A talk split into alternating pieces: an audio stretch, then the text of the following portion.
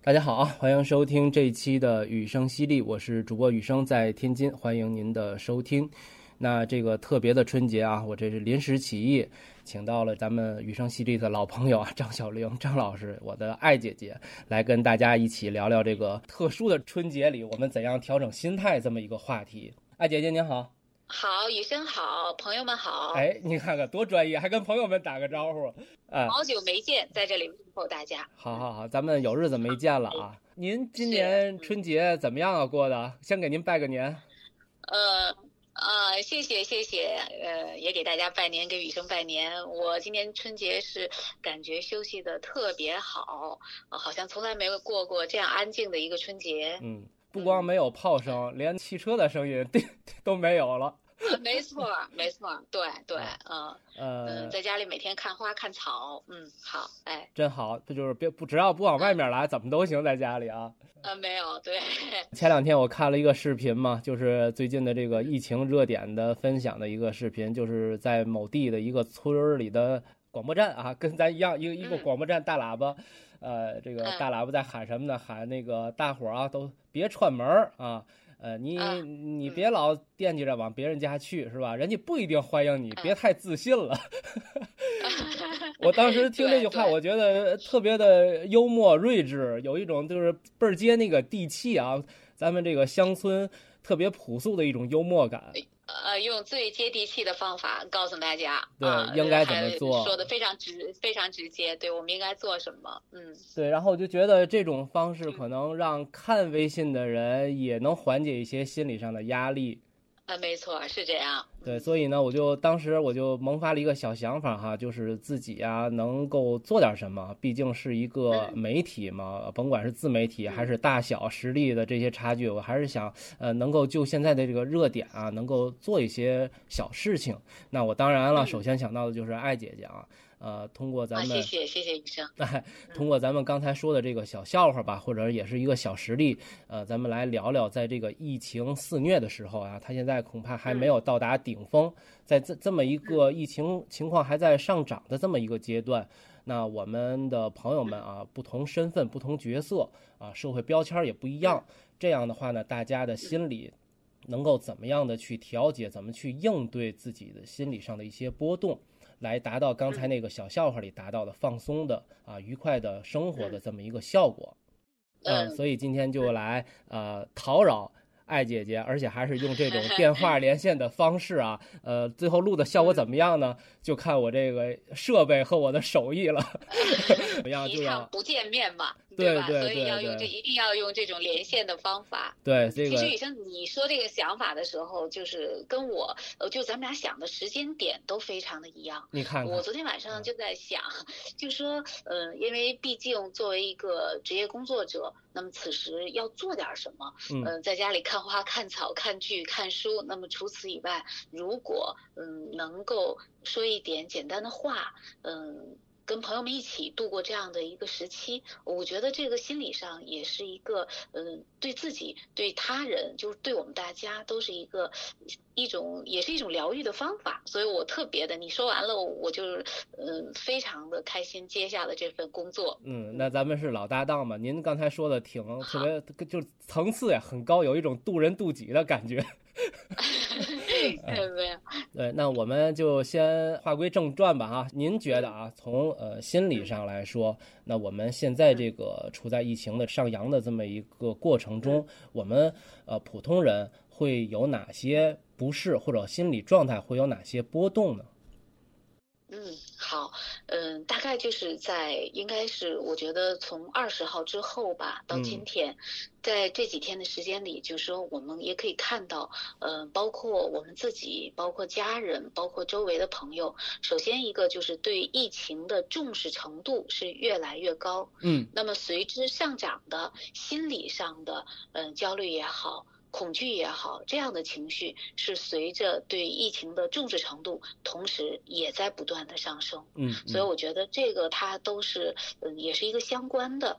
嗯，大概我觉得目前咱们周围嗯不同的层次嘛，可能是作为普通人，还有一个嗯，不管是我们天津还是天津之外的，可能有有有一些朋友，嗯，因为现在的状况可能是处在一个隔离期间，嗯，或者说。嗯，本身因为这个季节嘛，可能会有发烧、感冒或者咳嗽这样的症状，自己有担心生病。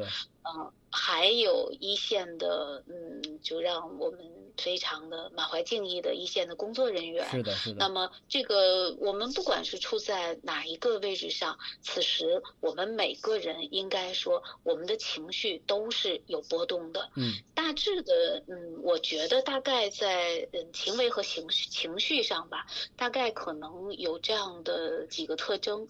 首先，刚才我说了，情绪上随着我们对疫情的更加。重视，然后情绪上的恐慌、焦虑不断的加强，这是在情绪的出现的一种状态。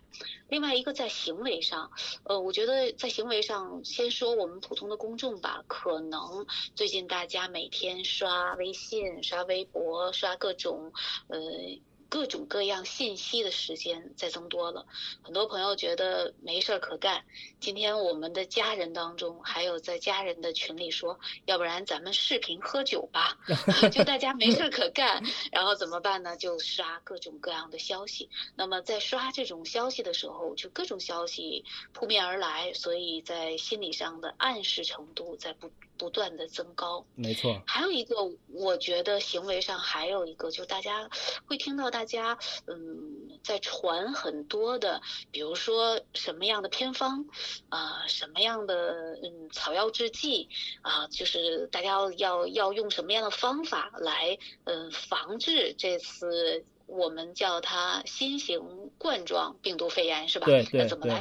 是，还有甚至包括抢购，嗯，要不要我们去囤积东西啊？要不要抢购东西啊？就这是在行为上的，嗯嗯，呃，行为上还有一个就是怀疑自己。刚才我说了，可能这个本身冬季就是一个感冒多发的季节，那我我有嗓子不舒服了，我咳嗽了，或者我发热了，我会不会已经染病？就不停的疑病。大致呢，我，我们现在从心理上出现的恐慌，行为上和情绪上。我能想到的大致是这些，那非常全了，非常全了。因为更深层次的这些战斗在一线的医务工作者和这个已经被封闭起来观察的疑似的病人朋友们啊，咱们就是很难接触到。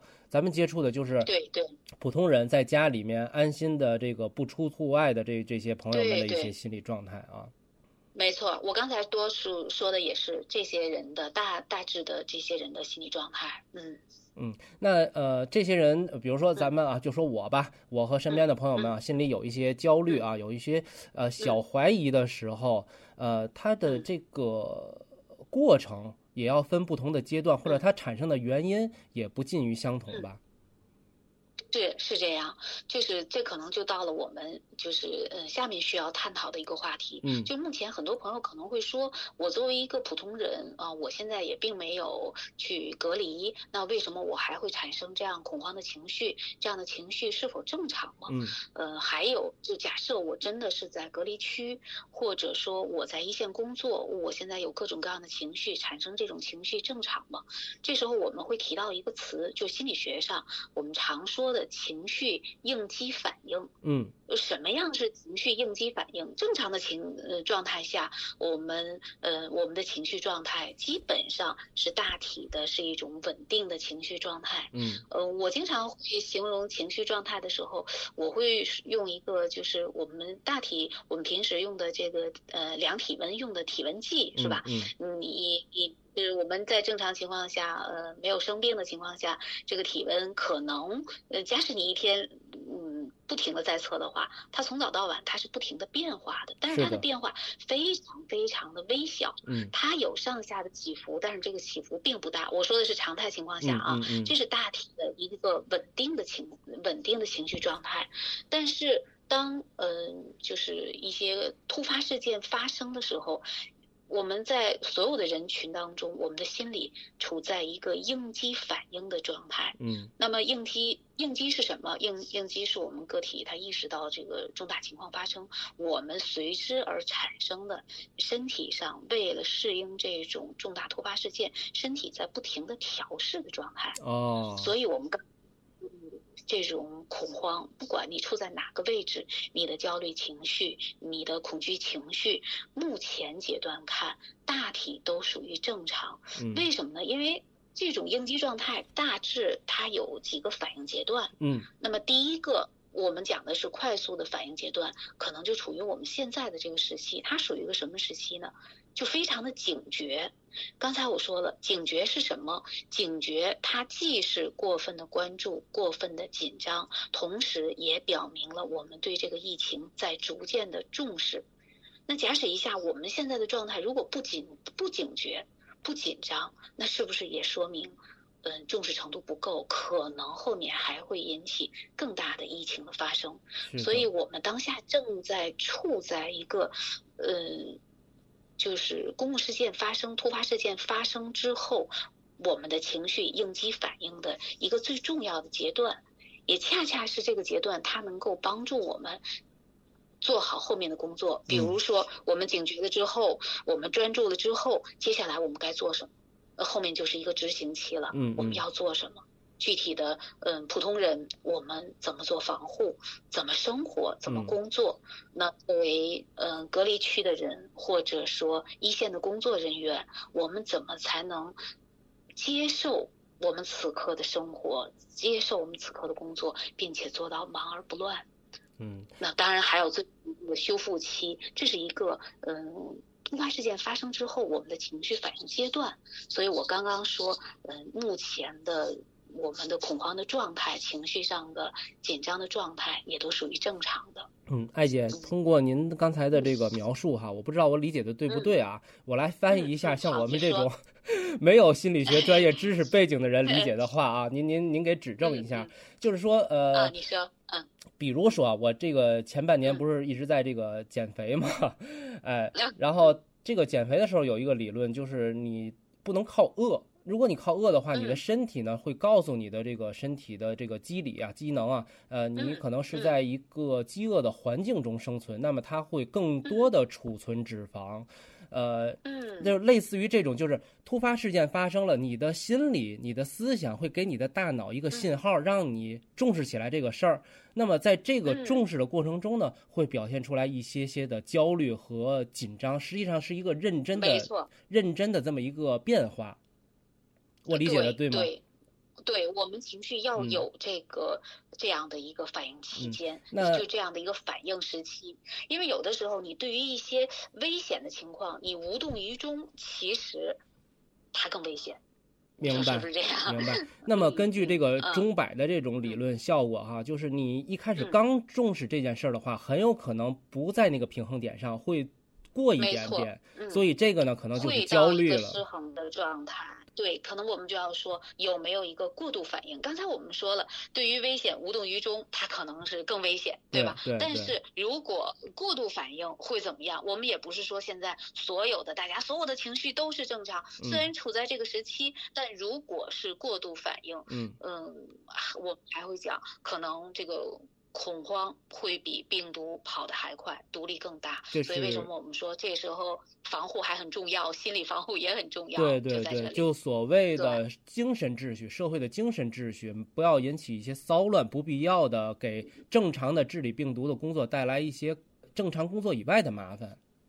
没错，就是既不要我们不重视这个事儿啊，但是我们也不要过度的反应，因为过度反应其实，嗯，我们知道人的身体的免疫系统，当你过度反应的时候，免疫系统它也会受到伤害。是的，当免疫系在受到伤害的时候，这个时候它可能在某些个体上来讲，它比病毒的毒力更大。OK，OK。那么，呃，接下来呢，就是我们认识到这个原理了，那就是自然的进入到您刚才说的接受的这样的一个阶段了。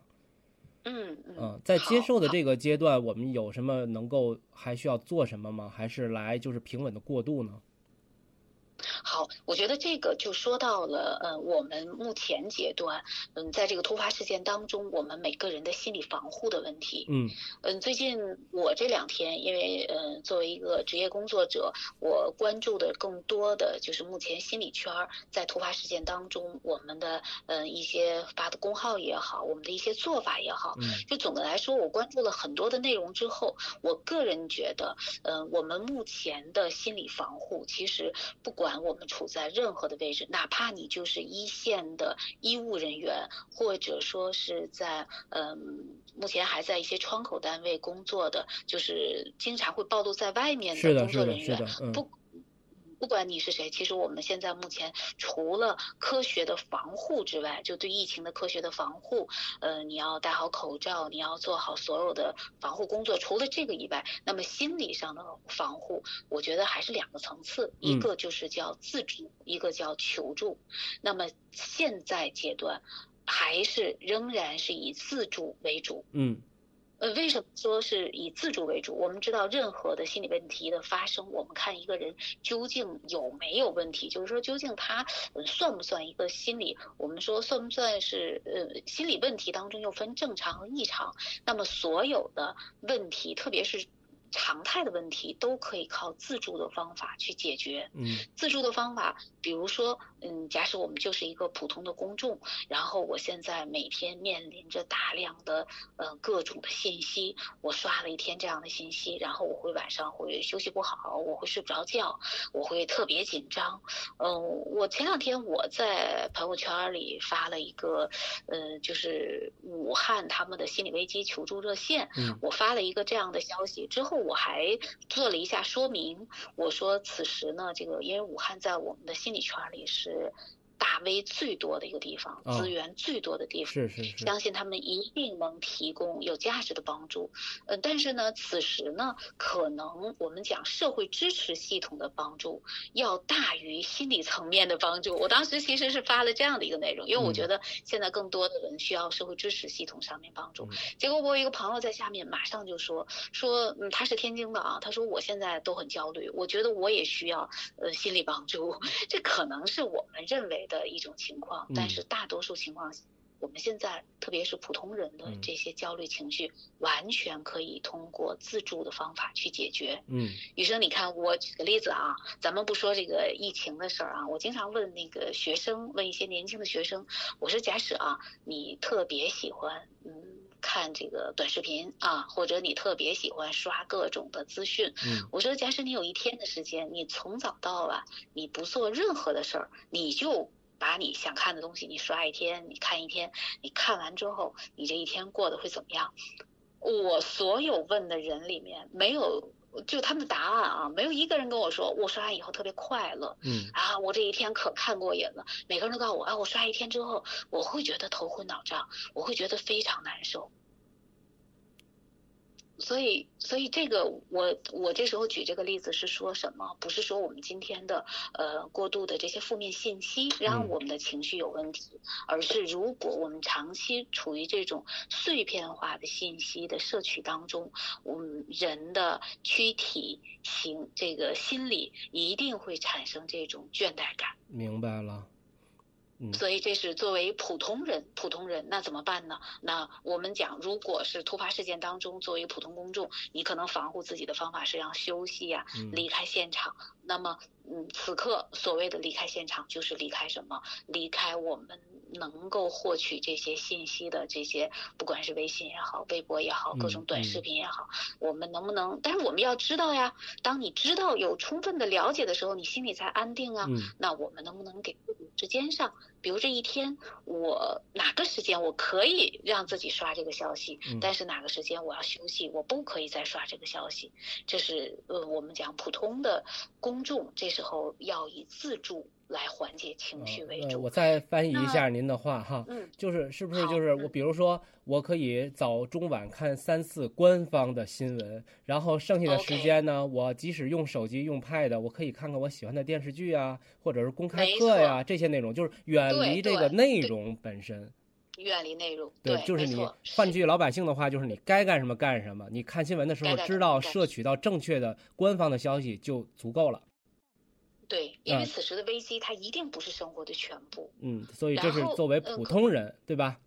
对对，作为普通人，那有有的朋友可能说，那我现在，嗯，比如说住在我们天津，也也有在隔离区当中的朋友，对对对，啊，也有疑似的，也有家人就在疑似的，嗯。对，或者我的我的家人可能他现在就在隔离区了，那么这时候我的焦虑情绪，哦，我应该怎么办？其实我们还是讲，这时候还是应该以自助为主。嗯，为什么要以自助为主？我们说重度的情绪上的应激反应，什么时候嗯再去求助比较好？要持续两周、四周、六周这个时间，至少要两周以上时间才再去求助比较好，因为我们。知道任何东西，你要给他一个，不管是情绪也好，什么，你一定要给他一个时间。你说我现在就求助专业的帮助，呃，我个人觉得目前，嗯，专业的帮助介入当然也可以啊，嗯，但是还是要以自己帮助自己为主，自己帮助自己，总的一个原则就是。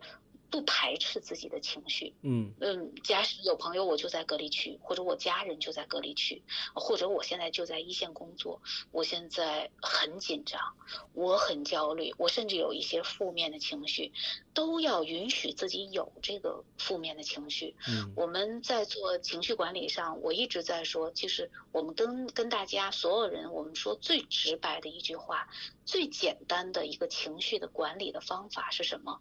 有话你要说出来，嗯，有泪你要流出来，嗯，这句话我说过很多次。为什么要说这句话？我觉得这是我们能够知道的最简单的情绪管理方法，而不要说这个情绪我压着这个情绪，哇，我现在不能紧张，我要怎么样？一定要允许自己有这个情绪，嗯，然后接下来我们要，哎，有的这种情绪怎么办？比如说我在隔离区，那当我有这个情绪的时候，我可以通过电话。我可以跟朋友、跟家人聊天儿，呃，我们天津还有的隔离区，它是，嗯，可能是一个区域，一个区域里面可能有几十个人，他们封闭在一起。那么在这个区域当中，呃，据我了解，这个区域现在后勤保障做得非常好。嗯嗯。啊，那嗯，有非常好的保障的时候，嗯，彼此之间跟同事之间也一定会有交流，大家要多交流一下，这个没关系，因为，嗯，不要说我现在有情绪，是不是？是别人会笑话，没有。我们当当大家彼此说出来的时候，大家一起支持，一起理解，因为这是一个特殊的一个特殊的一个阶段。那么，嗯，这些还有包括我们后面可能还会到最后，我会说到给嗯我们现在不同的人不同的建议的时候，哎，我们在隔离期间我们要做些什么呀？我们普通人要做些什么呀？就后面我们会详细说。那么在这里。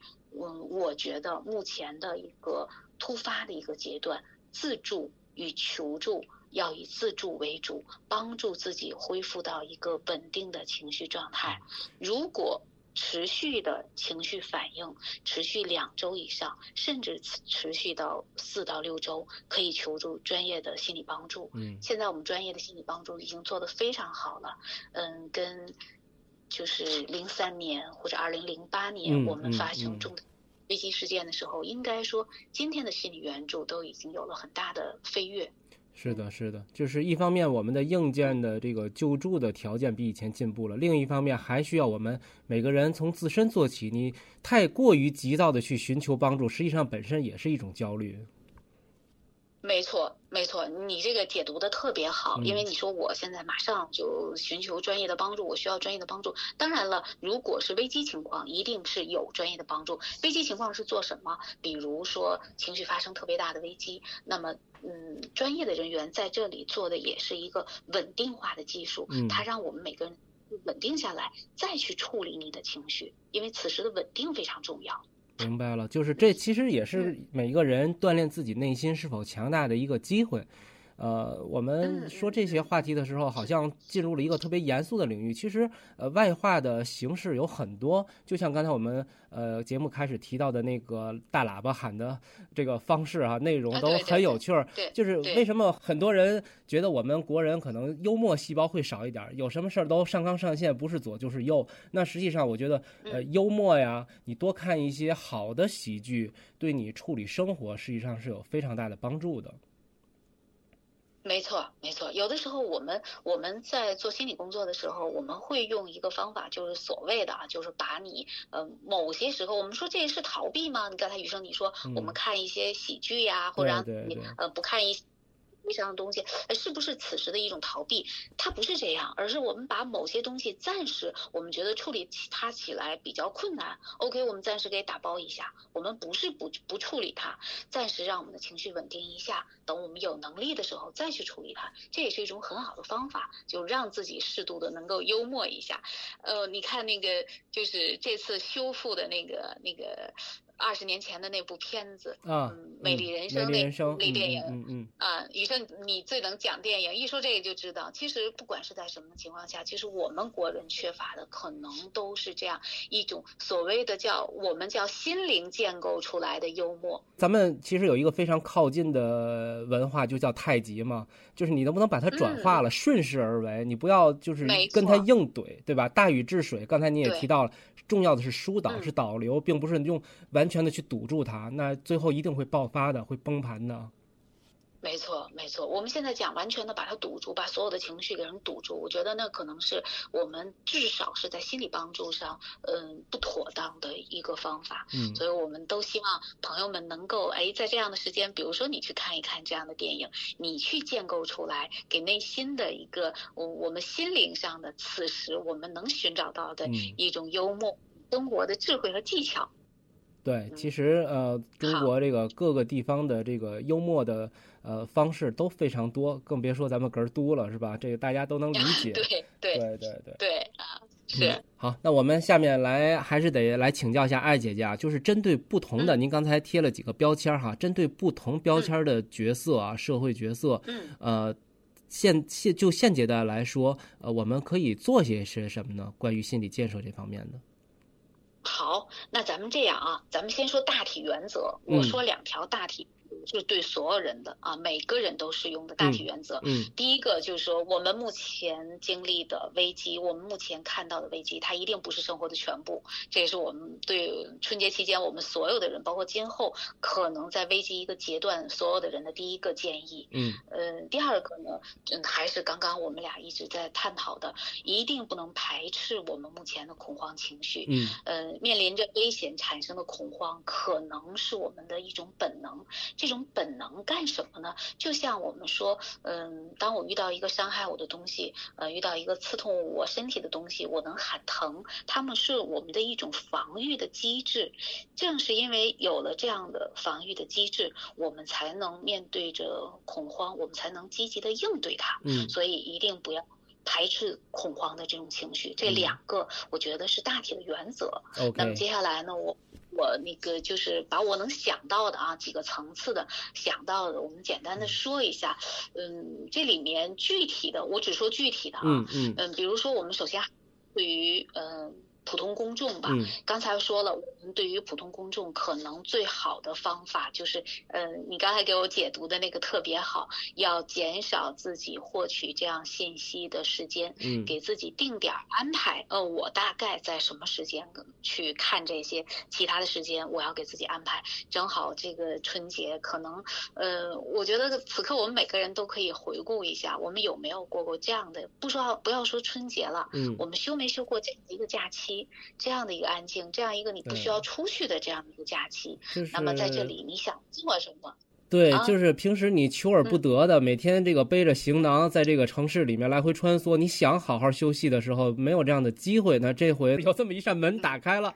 对对对，呃，我们经常会说，当时代走的特别快的时候，我们很多人最就这个这一段都在说，哎，我怎么才能让自己慢下来？OK，在这样的一个时间，你能否让自己慢下来，然后去做你自己想做的事儿？这是对普通人啊。刚才我们都说了说了好多了啊。我们每天上呃早中。中晚设置这个你刷这种信息的时间，然后去安排自己的生活。嗯，好，这是普通人。然后呢，接下来我们说，如果你是处在一个嗯正在隔离的，或者你家人有隔离这样的一个朋友，嗯，首先我们说。不隔离，你听到这个字的时候，嗯，我刚刚在想到这两个字的时候，我想到的就是一个环境，这个环境是陌生的，而不确定的。那在这样的一个环境里，我们有孤立、有恐惧、有不满、有焦虑情绪，这些都是正常的。所以，第一要做的是不要强求自己。我比如说，有人通知你啊，不好意思啊，因为现在你周围有患病，你现在已经进入隔离区了。你说我自己马上要镇定下来，当然。我们如果自己心里很强大，当然可以；但如果不能马上镇定的话，不要强求自己马上镇定，给自己镇定一个时间，就让自己的情绪镇定的一个时间。那这个期间可以给朋友、家人打电话，这是第一个，就是要给自己一个这样的时间。嗯。第二个呢，要让自己动起来。那，这个动当然不是出去动，而是把时间动起来。这个时间不是静止的啊，能不能把我们每天的时间做一个分类？呃，哪些是我休息的时间？呃，哪些是就是我在隔离区域当中？比如说是，你看你一直在这段时间在健身是吧？对，就是哎，你比如说身体上，嗯，我我就记得就是二零零三年非典期间，我有一个朋友，他就开始爱上羽毛球，就那个时候特别提倡人运。运动，那当然，隔离区你不管是室内还是有一定的空间，能不能有适度的运动的时间，然后进餐的时间，然后一些娱乐的时间，嗯嗯，还有一个能不能记录一下？就如果你有兴趣的话，各种各样的方法去记录。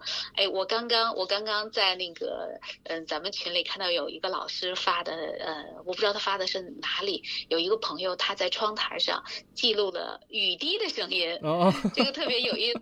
看了以后，我哇，我觉得这个好有意思啊！他记录雨滴的声音，或者怎么样，或者嗯，我还在微博上看到有朋友记录在隔离的日记，隔离这一天他看到什么，发生了什么，呃，就是你能够有一个记录生活的这个非常好，这个非常好。这是对呃自己或者说家人在隔离区，我们有哪些对心理防护上的建议？嗯嗯，然后接下来我们说说，如果是。有疑似，比如说，呃，其实这个疑似，我觉得更多的是自己认为的疑似。嗯嗯。比如说我现在，嗯，咳嗽了。咳嗽。我现在有有一些感冒或者发热的这样的症状。胸闷、憋气、嗓子痒。可能。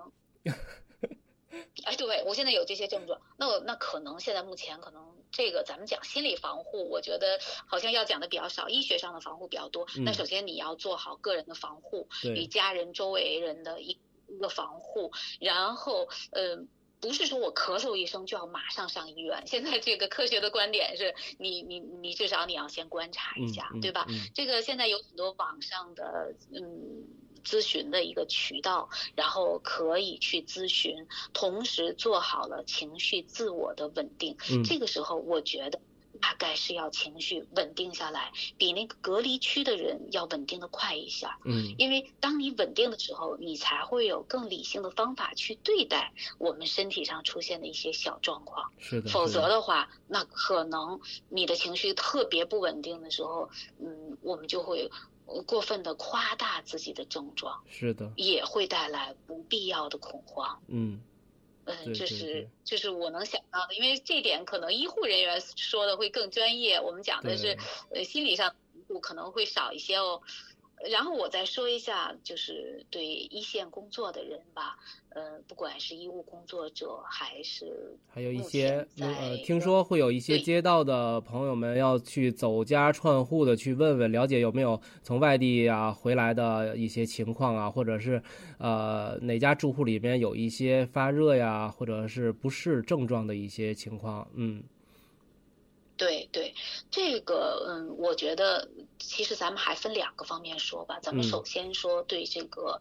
医护人员，对，嗯，真的向他们致敬啊！我这说起来这个话，我真是满怀嗯敬意的在说这个话。是是是。然后呢，呃，也特别希望嗯这些呃医务工作者他们能够照顾好自己。嗯。我觉得当呃医务工作者出现此时如果出现情绪问题，嗯，就如果有特别紧张、特别焦虑，嗯，甚至觉得后面的工作应对起来都很困难的时候，嗯，当下能够比较能用的，我能想到。的一个方法，就我们在心理咨询当中经常用的一个方法，就寻找过往经验。嗯，你在过往，呃，我们作为医护工作者，我们面临着嗯病患，嗯，跟病患一起来工作，跟疾病一起斗争。就说我们这么久的工作经历，那么过往经验当中有哪些，嗯，我们在特别重大困难的时候能够帮助到我们自己？我们当时的应对方法是什么？嗯，想一下这些，其实我们面临今天的工作，我们总之要应对它，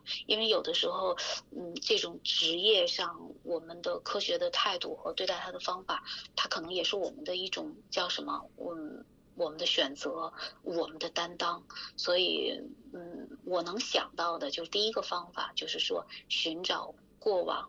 嗯，有效帮助过自己的应对的方法。您的意思是说，我们面对这个新困难的时候，可以像回找找日子里面类似的情况，比如零三年、零八年，我们是怎么走过来的哈？用于今天应对今天的情况，怎么走过来的？对，而且而且当而且想一想，我我觉得我特别相信，今天嗯，十七年走过之后，我们在医疗防护、在医疗救助，嗯，同时我们。在不停的在相信科学，嗯，这一点上，我觉得一定会有大的改进。是的，所以，嗯，我们知道他们非常非常的辛苦。我想起来真的是，呃，除夕晚上我刷了一晚上这个消息，满怀感动，甚至热泪盈眶。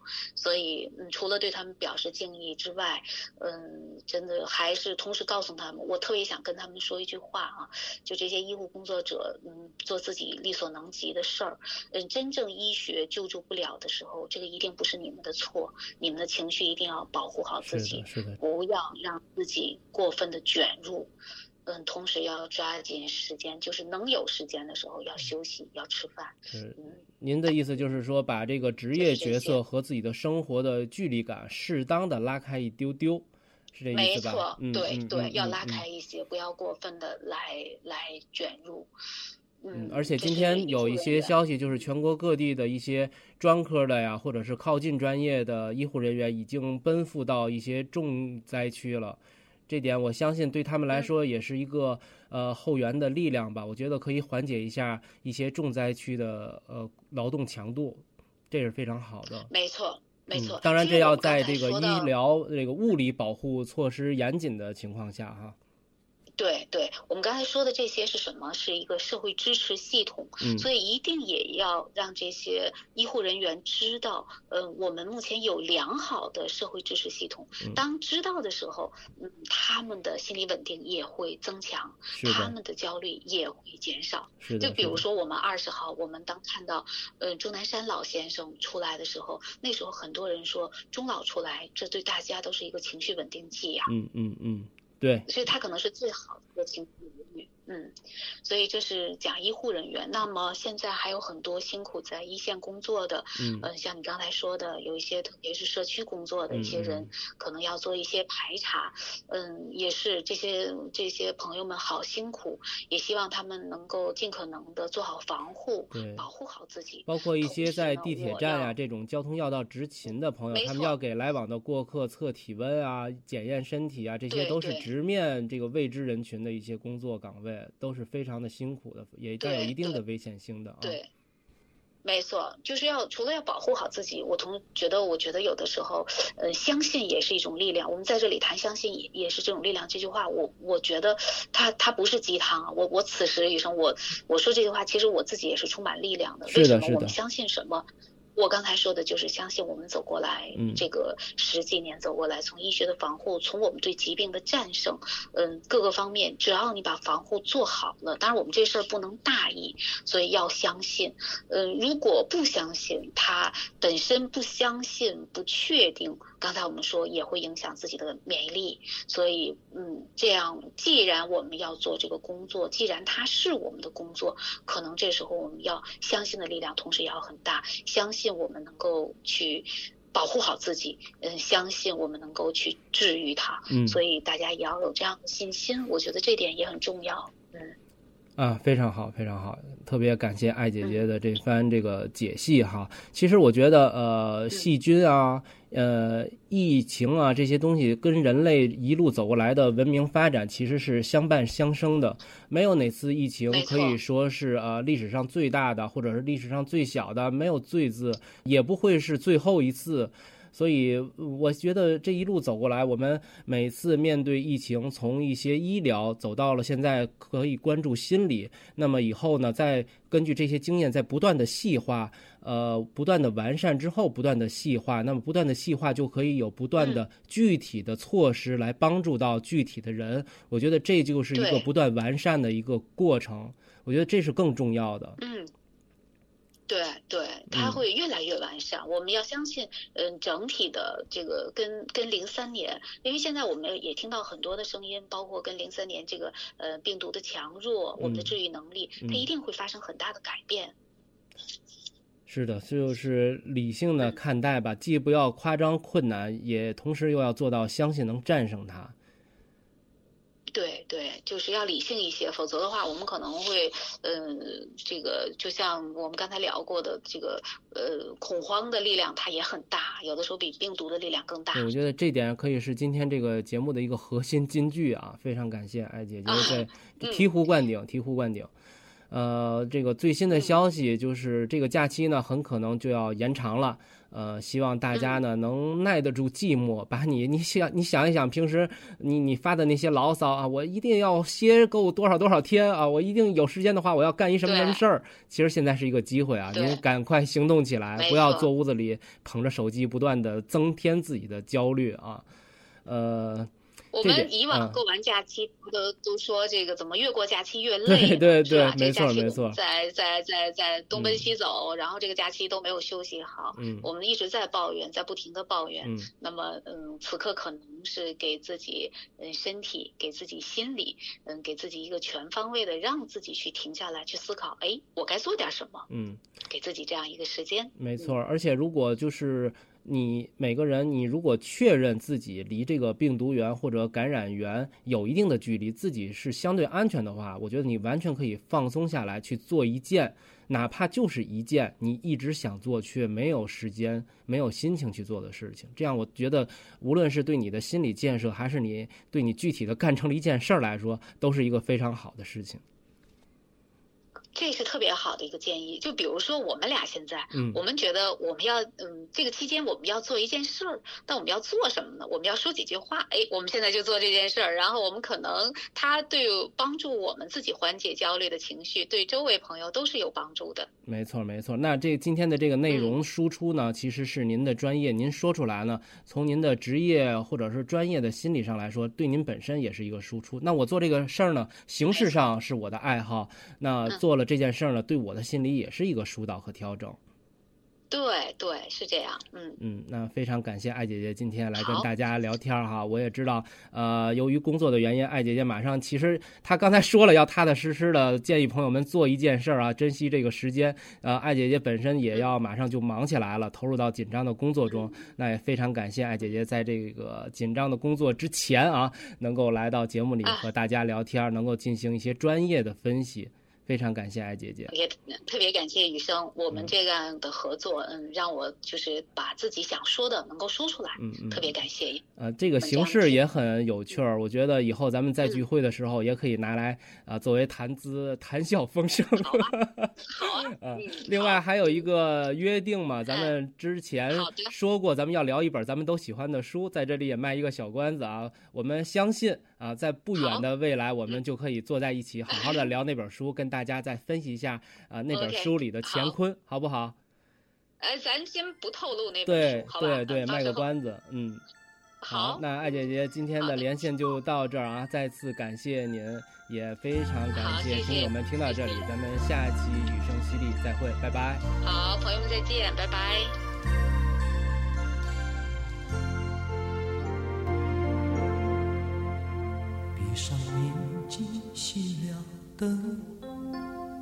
回望这一段路程，看见今天、昨天有多少艰辛，你依然陪伴在我身边。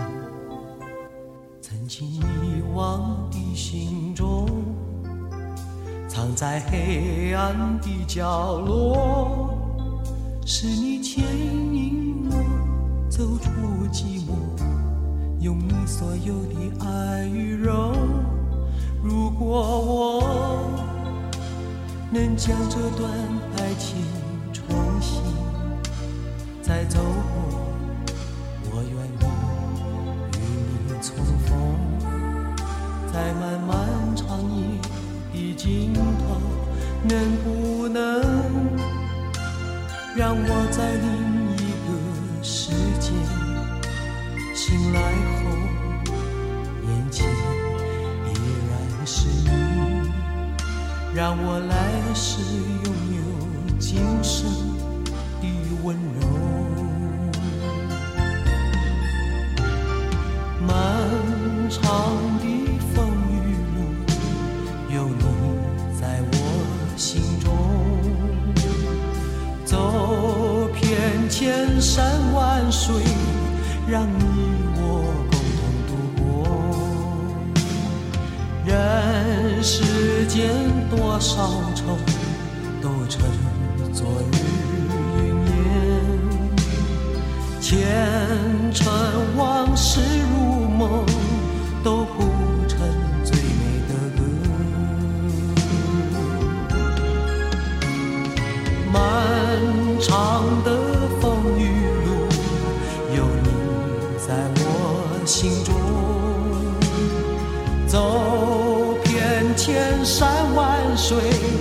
让你我共同度过。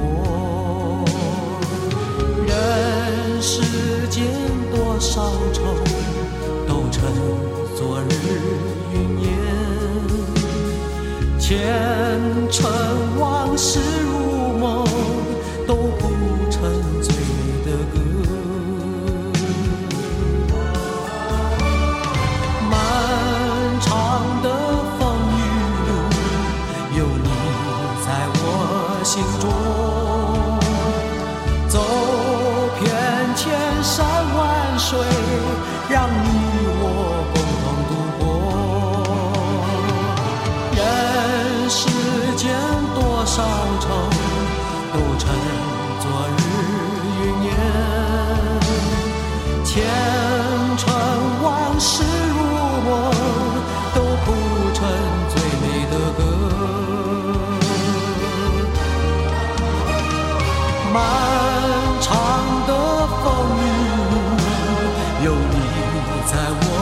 心中。